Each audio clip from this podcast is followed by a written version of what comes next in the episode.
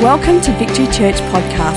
At Victory, we are committed to connecting people to God, His church, and their purpose.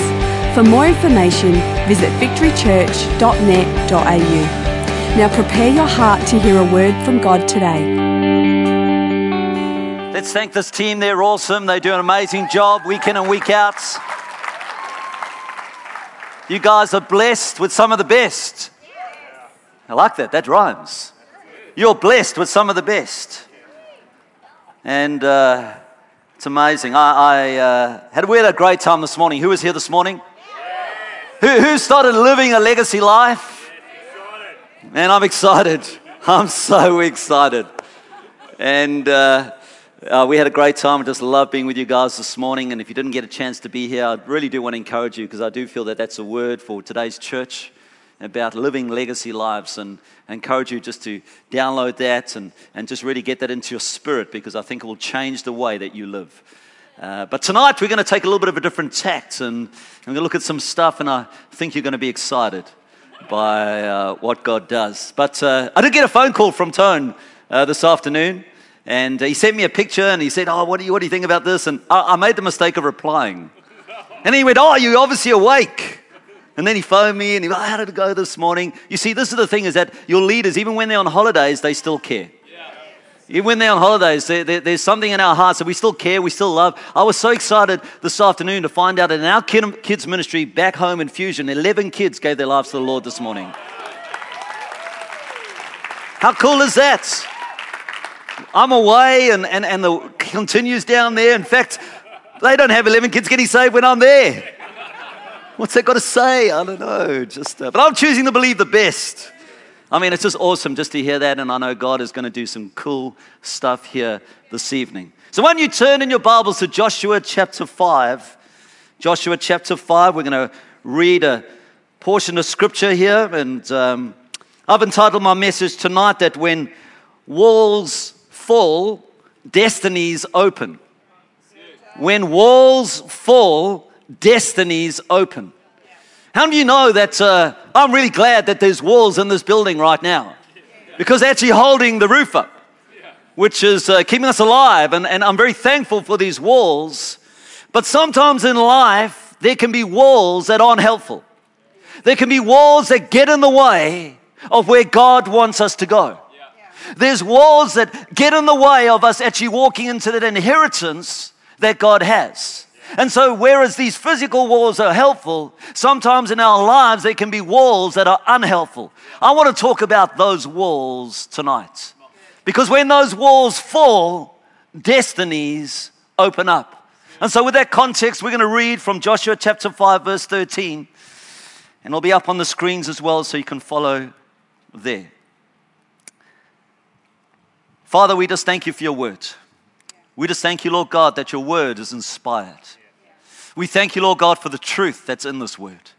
And I pray that tonight, as we sit under your word and as we look at the story of Joshua and the Israelites, that you would speak into our spirits, that you would show us about what you want to show us, oh God, and that we want to see walls tumbling down this evening and destinies opening up. We ask this in your precious name.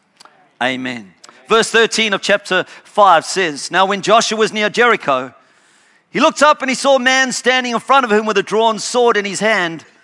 And Joshua went up to him and asked, Are you for us or for our enemies? Neither, he replied. But as the commander of the army of the Lord, I have now come. Then Joshua fell face down to the ground in reverence and asked, What message does my Lord have for his servant?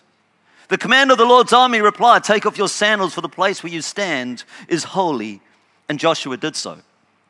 Now, the gates of Jericho were securely barred because of the Israelites. No one went out and no one came in. And then the Lord said to, said to Joshua, See, I've delivered Jericho into your hands, along with its king and its fighting men.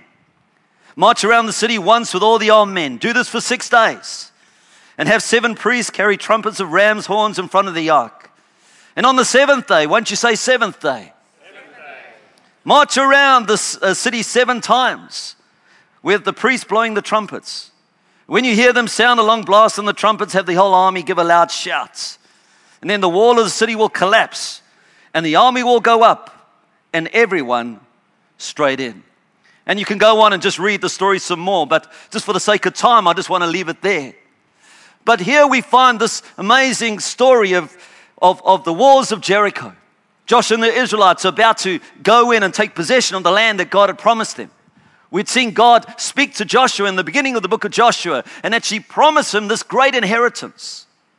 But the, here's the thing that we find out through looking at the life of Joshua is that even though God promises us things, even though there's an inheritance for us to walk into individually, collectively, as a church community, even though those promises are true and they stand, there are still Jerichos that need to be faced. There are still fortified cities that sometimes lay before us, walls that at times seem impenetrable, walls that at times seem like nothing can bring them down. And the story that we find of Jericho and the, uh, of Joshua and the Israelites is that God is able to break through that which would seem impenetrable.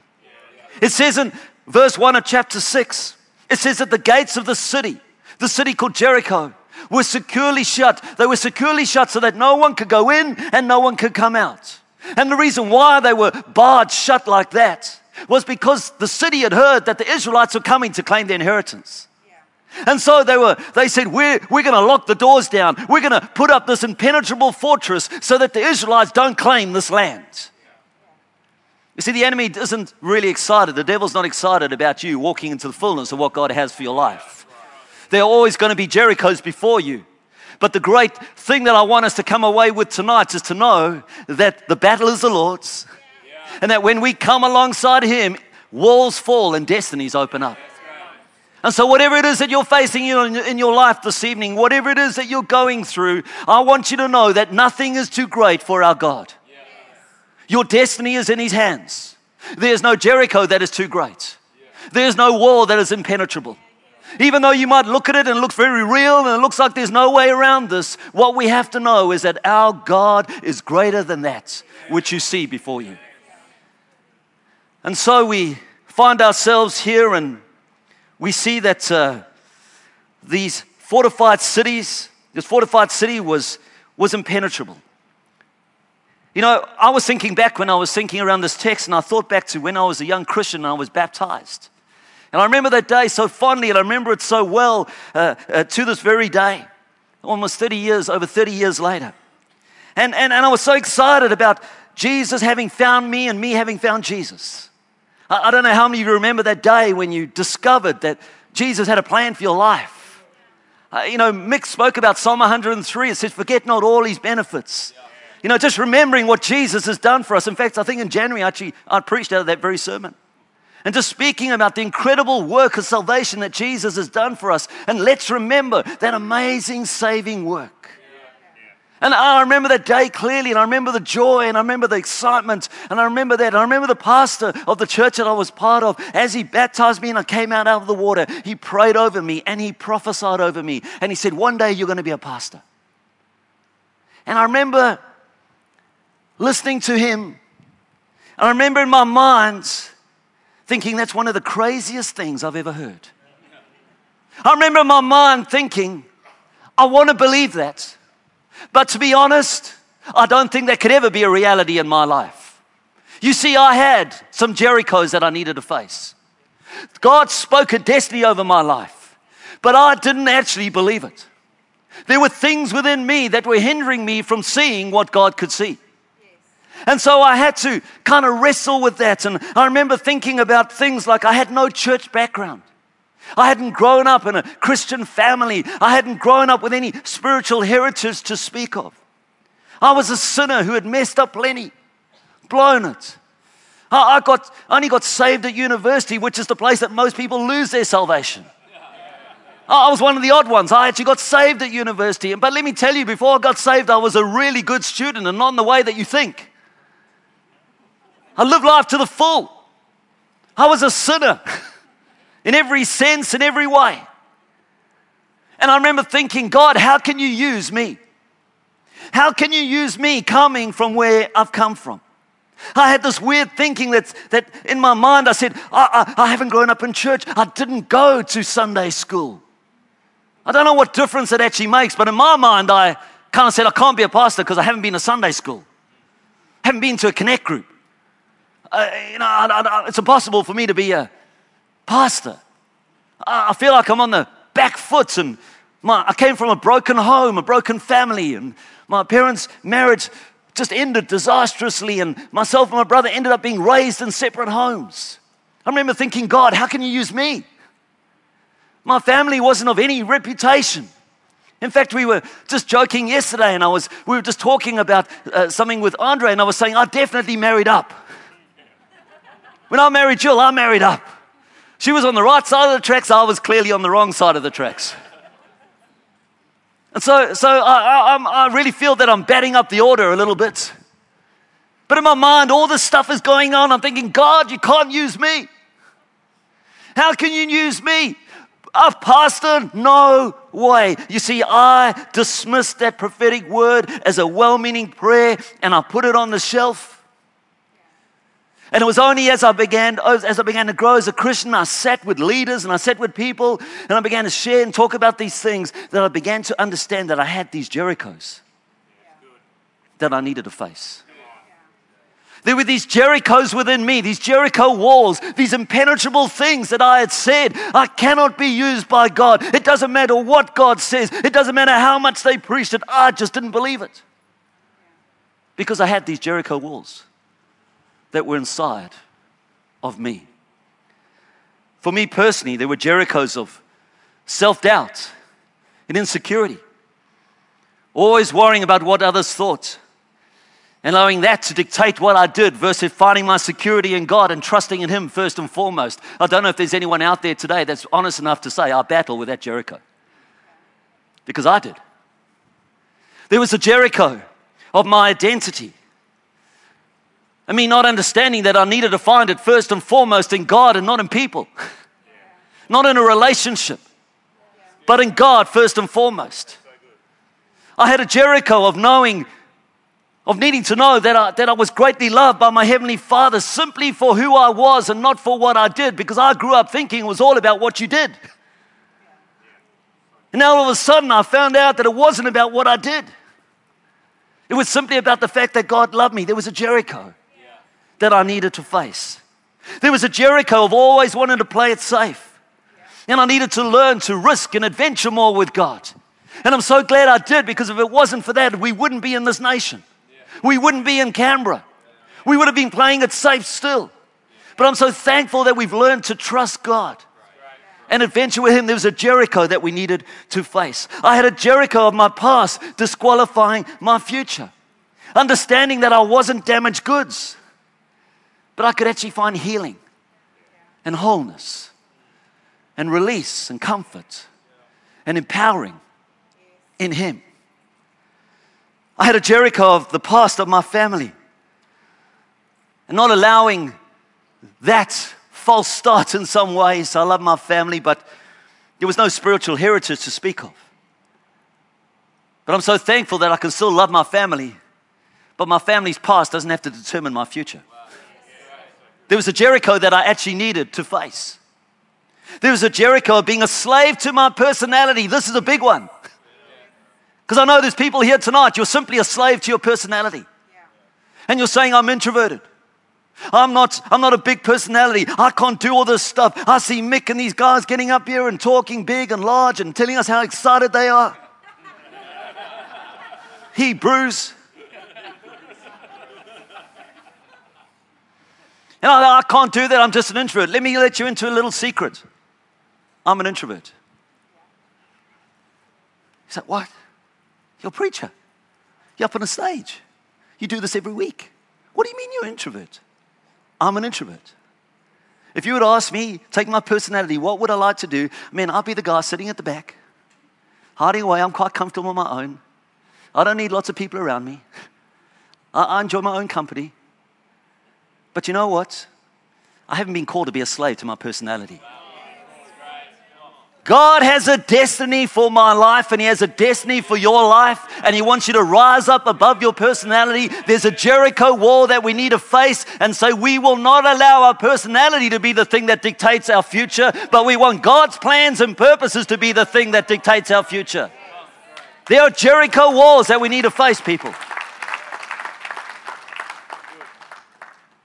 I was a slave to my personality. There was a Jericho I needed to face.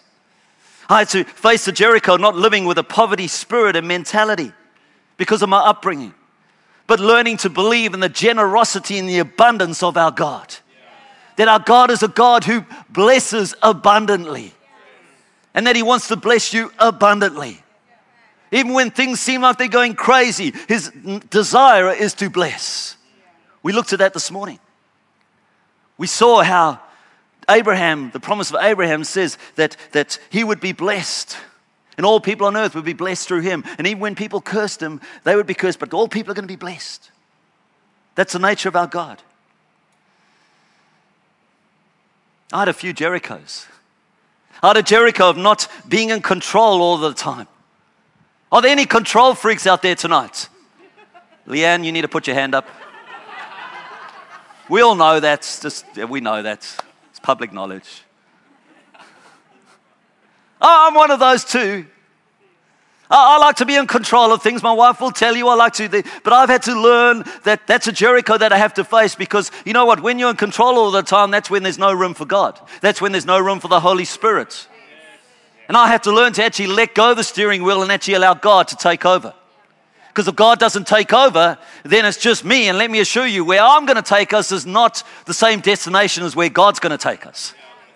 And it's always a better destination where God's going to take us than where I'm going to take us. And so we all have Jerichos. And, it's as I began to face those Jerichos that I began to see the promises of God start and, and just begin to become a reality. Because when walls begin to fall, that's when destinies begin to open. Let's pick it up in chapter 5, verse 13. We see the command of the Lord's army appears to Joshua, and he asks him this question. Joshua asks the command, he says, Are you for us or for our enemies? So basically, he's asking, say, Whose team are you on? It's like a schoolyard pick. And, and you, you kind of see the, the big new kid come on to the schoolyard.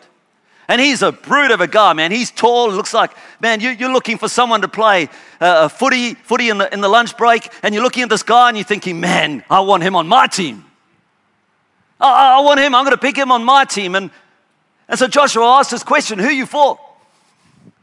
And I love the response of the commander of the Lord's army. Because he, you kind of expect him to almost say, Joshua, I'm on your team. Because we know in chapter one of Joshua, he had told, God had told Joshua, I'm on your team and you're on my team. But he comes in here and he says to Joshua, he said, Joshua, I'm not on anyone's team. And it's like, what? So, uh, sorry, can I take you back to chapter one? Where you promised me all these things about this. Now you're saying you're not on my team. What's the go with that? He says, neither. And I, you might be thinking, what's this? Is God the ultimate fence sitter? Is God someone who kind of just sits on the fence and watch your life just kind of continue and just go on its merry way and he just sits back and he just has a look at it? No. That's not what he's trying to, trying to show us. What he's trying to show us is that, is that this is that he's not coming to take sides, but he's coming to take over. There's a big difference. God doesn't want to take sides, he wants to take over. And as you look at the story of Joshua and the Israelites and these walls of Jericho, you begin to see the story as one of not God taking sides, but God taking over. Let me tell you, it's a much better place when you know that God's taking over. That's a place where you can rest in. That's a place that you can relax in. That's a place that is of amazing grace when you know that God's taking over. The walls are there. The walls are impenetrable. The walls like they cannot be defeated. But what I know from the story of Joshua and the Israelites that God has come to take over all of a sudden the pressure's off. Hey, it's not about me, it's about our God. It's about who He is. It's about His plans, His promises, His destiny. It's not about me. And so, he says this in verse 15. Joshua hears this and, and, he, and he falls flat in his face. And he says in verse 15, the Lord speaks to him and says, Take off your sandals, for the place where you're standing is holy. And Joshua did so. You see, in that moment, Joshua realized that something else was at play here. Joshua realized that this wasn't just some big kid on the playground. This was God Himself. He understood that in that moment there was something supernatural that was actually going on. And so, whenever you're facing a Jericho in your life, let me say to you just throw yourself at the feet of Jesus. Throw yourself at His feet. That's the safest place that you can be. Throw yourself before Him because that's where the supernatural power and enabling of Jesus is found. Throw yourself at His feet because you're standing on holy ground. If God is going to take over, then we have to get under His covering. If God's going to take over, then let's get under. Let's get under his covering. And then in verse 2 of chapter 6, God says to Joshua, See, I have delivered Jericho into your hands along with the king and its fighting men. If I was Joshua at this point in the story, I'd kind of be saying, What do you mean? What do you mean, see? I'm standing here, I'm looking at these walls, they're as impenetrable as before. They're as large, they're as imposing. Don't you see the king and these fighting men there? They're free. Am I looking at the wrong walls, God? Am I looking in the wrong direction? Did you have too many lattes this morning, God? Did you have a late night last night? Maybe you didn't get enough sleep. Maybe you were hallucinating. And so there he is, because these walls are still there. I'm still seeing what I saw an hour ago. Nothing has changed. I don't know how many of us sometimes feel like that. We look at our lives and we look at the Jericho of our lives and we're kind of saying, God, nothing's changed. Still there. But here's the thing is that God doesn't see the way that we see. He doesn't see the way that we see. He sees prophetically. He sees through the eyes of the future. We look at the here and now. God looks through the eyes of the future and he looks into a different realm. Just like Jesus, who this morning I said, he said he saw through the cross. He didn't look at the cross, he looked through the cross. He saw what lay on the other side of the cross, and it was that that enabled him to go to the cross for you and I. What do you see? What do you see? Because Jericho walls fall when we see what God sees. You know, every year I do eye tests because I have glasses, as you can see. Hopefully, you can see. If you can't see, I wear glasses, you need to go have an eye test.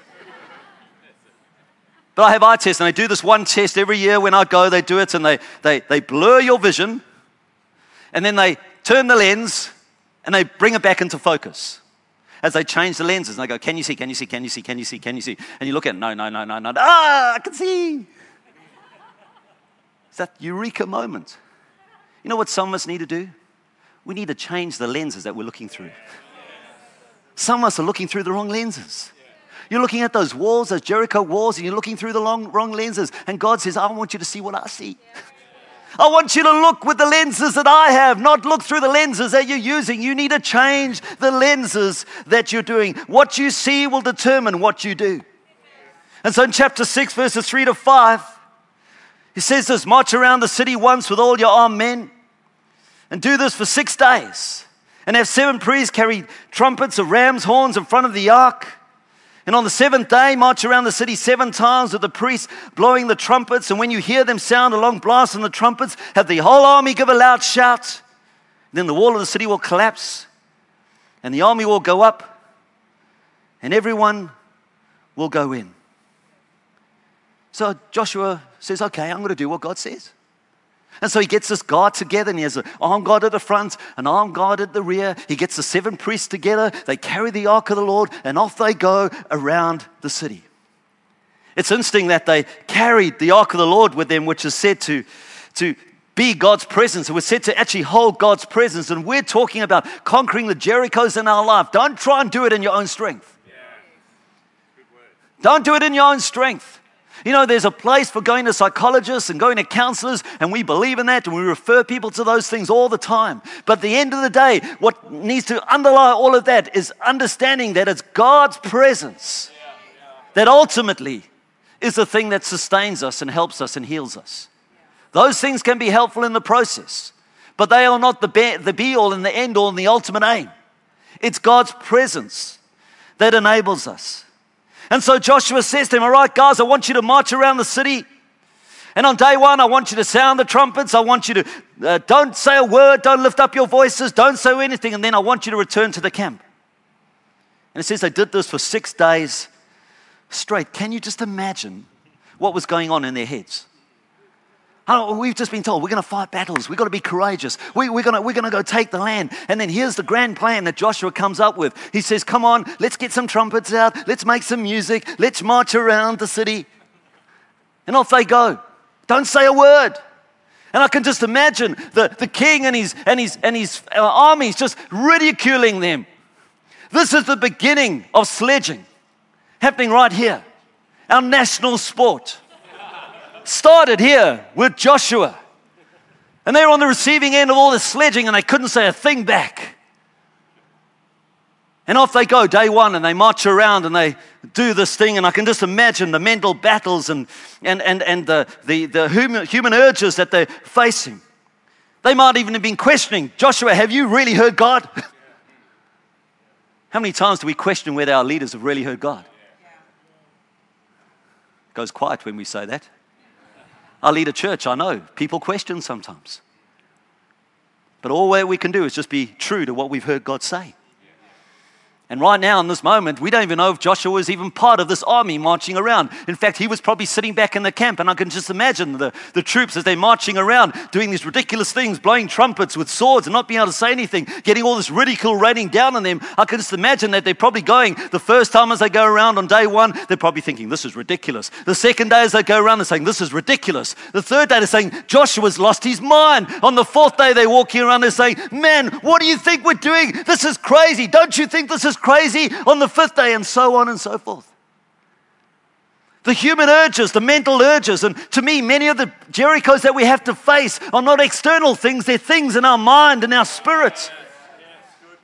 Mindsets, voices, internal voices that we've just got to face. Someone once said this, they said the, that the, the mind is the landing strip of the devil. And I think that's so true. You know, the thing that the Israelites did is that they understood the power of saying. For six days, they did the same thing every single day. You know, the secret to seeing walls crumble is to be found in you doing the same thing every single day. The power of saying. Some of us are looking for a moment, a meeting, that, oh, it's all going to happen there. No, it's the power of doing the same thing every single day. What did they do? This is what they did. They marched together. Don't walk your life alone. You were never intended to be an island. You intended to be part of his family, part of his army. We march together into the destiny that God has. That's why church is important. That's why community is important. That's why you need to be here. You don't need to be here because we need you to fill a seat. You need to be here because you need to be here.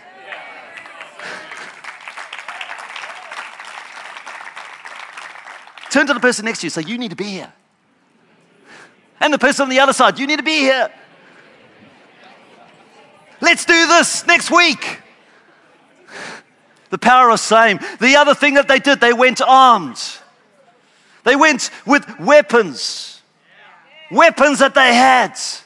And we've got weapons of prayer, weapons of the word, weapons of worship, weapons of a holy lifestyle, weapons of generosity. And God says, if you want Jericho walls to come falling down, then pick up your weapons.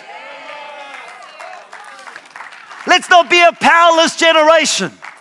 But let's understand the weapons that God has given us the power of saying, wielding those things day in and day out. What else did they do the same? They worshiped. They sounded the trumpets each day as they marched. Worship is what led them out, worship is what led them around, worship is what led them home. They worshiped.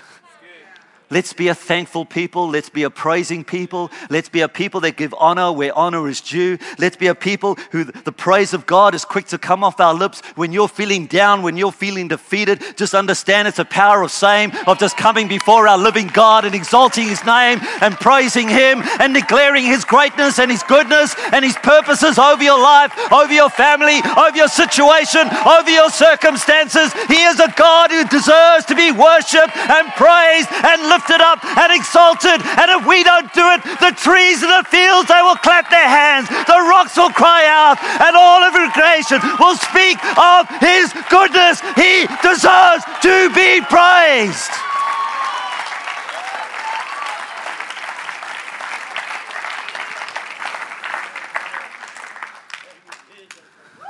Come on, I'm excited. Come on, let's get that worship team up here. They're coming. It's coming. They carried the word. The ark of the Lord that they carried around was said to carry the Ten Commandments. They carried the word with them every day. Every day, the word of the Lord was the thing that sustained them and kept them. Every day, as they marched around those walls, they knew this is what the promises of God say. Say. They carried the presence and they obeyed. They simply obeyed.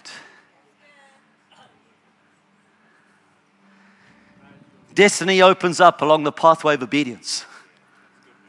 We've got to learn to obey. Obey his commands, obey his words. We don't like to obey. I come from a city where people don't like to obey. We like to do our own thing. Who you to tell me what to do? But the word says that we're to obey, and Joshua and them did. And then on the seventh day, they did something the same as every other day, but it was different. Because on the seventh day, they got up at daybreak and marched around the city seven times in the same manner. Except on that day, they circled the city seven times. And seven times around, when the priest sounded the trumpet blast, Joshua commanded the army, Shout, for the Lord has given you the city. We've got a trumpet right here. Joshua, declare that trumpet.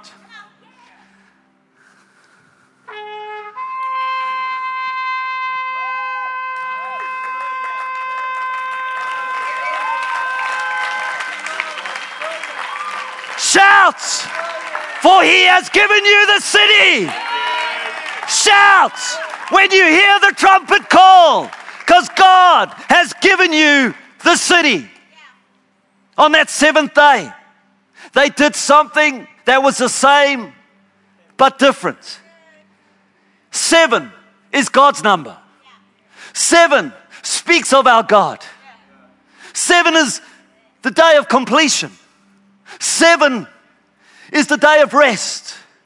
Seven, after seven years, it was a sabbatical year. And then seven times seven years was the year of Jubilee. You see, seven is significant because seven speaks of God. If we're going to see Jericho walls fall, it's got very little to do with me and a whole lot to do with God. You see, they didn't have to lift a single weapon in anger. They didn't have to drop a single bit of blood. All they had to do was do what God had told them to do.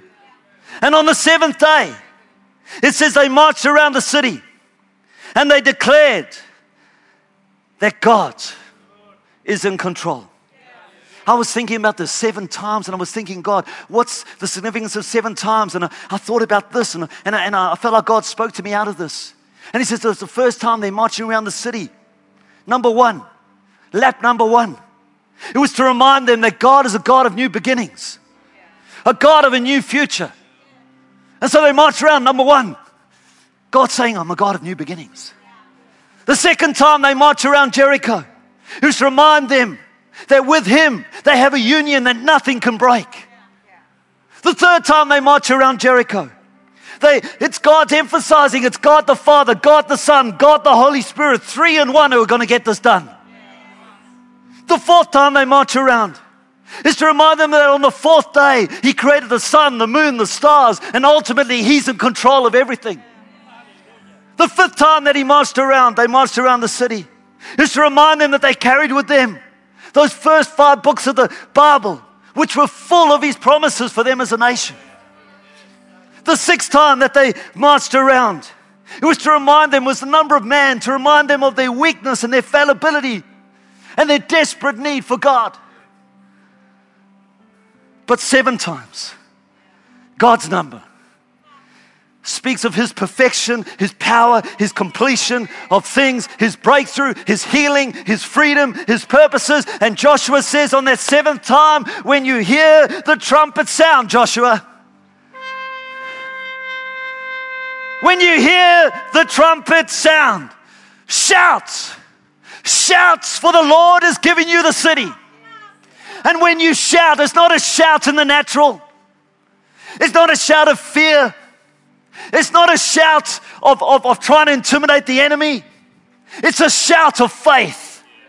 It's a shout of faith in our God that says, God, you're bigger than this Jericho wall. This thing that seems impenetrable, this thing that seems like it cannot be moved. God, you're greater than that thing. And I'm going to lift up my voice when I hear that trumpet sound. And I'm going to proclaim your greatness. I'm going to proclaim your destiny. I'm going to proclaim your purposes. I'm going to proclaim who you are.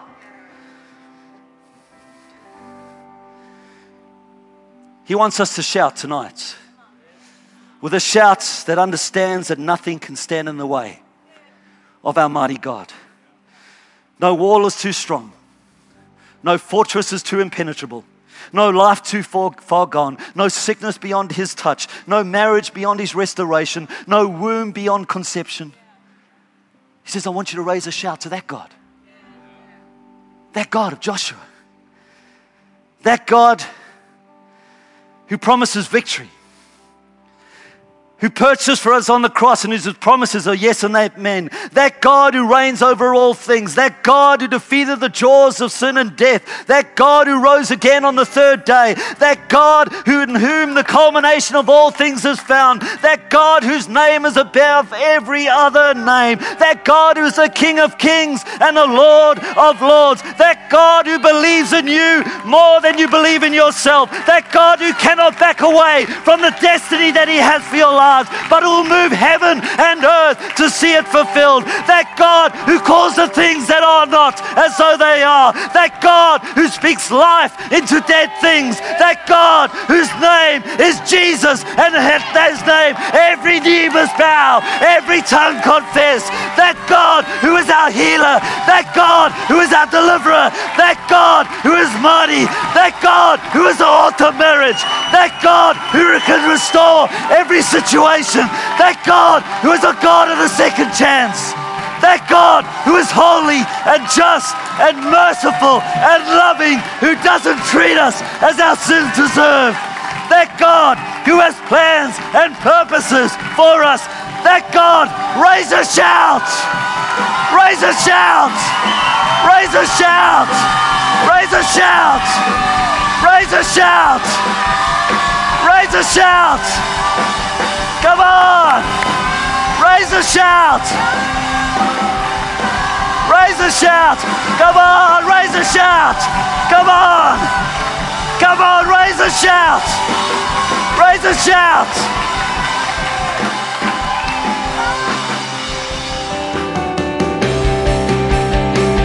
Thank you for taking the time to listen. If you have any questions, please email us at admin at victorychurch.net.au